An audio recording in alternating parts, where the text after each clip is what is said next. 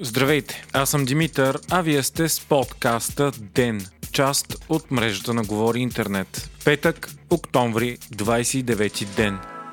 Целият свят говори за новото име на Фейсбук, което е Мета. Най-голямата социална мрежа в света ще продължи да се нарича Фейсбук, а ребрандингът е само за компанията майка, в която влизат и WhatsApp, Instagram, Oracle и други. Името и логото на Мета бяха посрещнати с голяма доза на смешка от обществото и от вчера интернет е залят с мемета по темата. Официалното прекръстване се случва заради свръхмащабният план на Марк Зукърбърг да създаде така наречената метавселена. Това е виртуално пространство с добавена реалност, в което всеки ще може да влиза и прави безброй неща. Това би трябвало да е следващото ниво на дигитализация, добре познато ни от множество фантастични книги и филми, което да е все по-близко до реалния свят, но да дава възможности, които в него не съществуват. Метавселената е място, в което не като сега потребителите използват интернет, гледайки го 2D отстрани, а в което директно се потапяш благодарение на 3D технологии и в което можеш да живееш паралелен живот. И докато много експерти остават скептици за тази почти утопична идея, едно е ясно. Преименуването и обявяването на плановете за метавселена имат една основна цел – да разсеят вниманието и намалят имиджовите проблеми на Фейсбук, а те са, меко казано, много. В последните години Фейсбук се ползва с все по-малко доверие, а брандът е все по-нехаресван и свързан с негативни емоции както от потребителите, така и от медии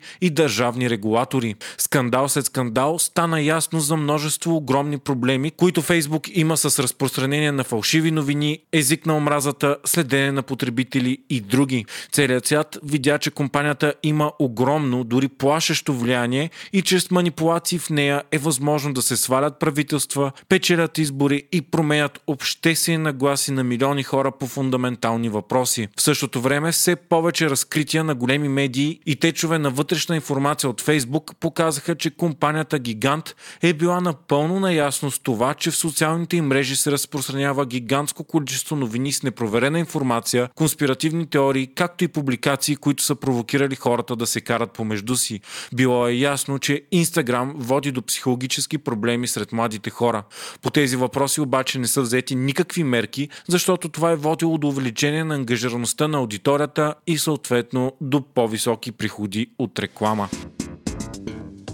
Нови скандални разкрития за кражби за стотици милиони левове чрез инфраструктурни проекти от страна на предишната власт разкри служебното правителство. Тези дни стана ясно, че МВР, НАП и други държавни органи са започнали редица мащабни проверки по строежа на магистрала Хемус. Открити са много и тежки злоупотреби и нередности. Стана ясно, че дори цели части на магистралата ще трябва да бъдат преначертани, защото сега минават през лачешни или несигурни райони и защитени територии територии. В същото време за тези участъци вече са дадени авансово пари.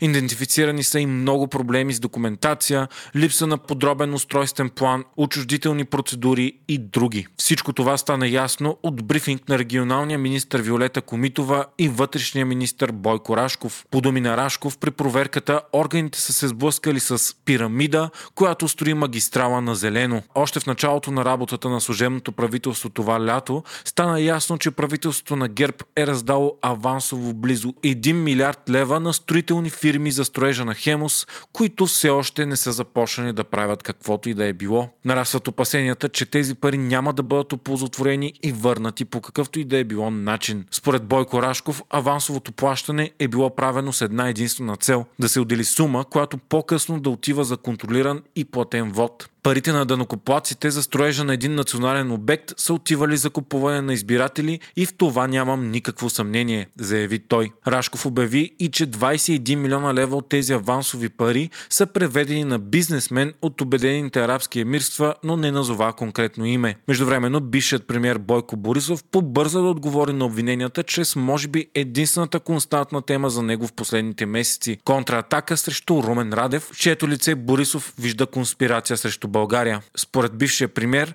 разкритията за Хемо се правили с една цел – да се отклони внимание посланието от действията на президента Румен Радев и цитирам всичките им действия целят да спасят потъващия Радев Су. Експремиерът каза, че неговата единствена цел пък била да направи така, че да може хората от северо-запада да пътуват по магистрали до 2024 и правил инхаус поръчките, защото бързал това да се случи. Още от деня. Президентът назначи до сегашният служебен министр на правосъдието Янаки Стоилов за конституционен съдя. Министър пък става до сегашния му заместник Иван Демерджиев. Авторитетът на Янаки Стоилов като юрист е безспорен и вярвам, че това ще бъде венецът на една достойна кариера на ценностен човек и професионалист. Аргументира решението си Румен Радев. Сега е моментът, в който се сменят четирима от 12-те конституционни съдии, които са с 9 годишен мандат. COVID обстановката у нас продължава да се влушава. Случаите за деня отново са над 5000, а вече 7553 души са в болница. Починалите за денонощието са 124. Наблюдава се обаче и засилен интерес към вакцинацията и за пореден ден са поставени над 20 000 дози за денонощие. Служебният премьер Стефан Янев обяви, че в момента се прави всичко възможно да се избегне нов локдаун и поясни, че нямало външен натиск към правителството да бъде въведен зеления сертификат в България. Културни новини с Storytel.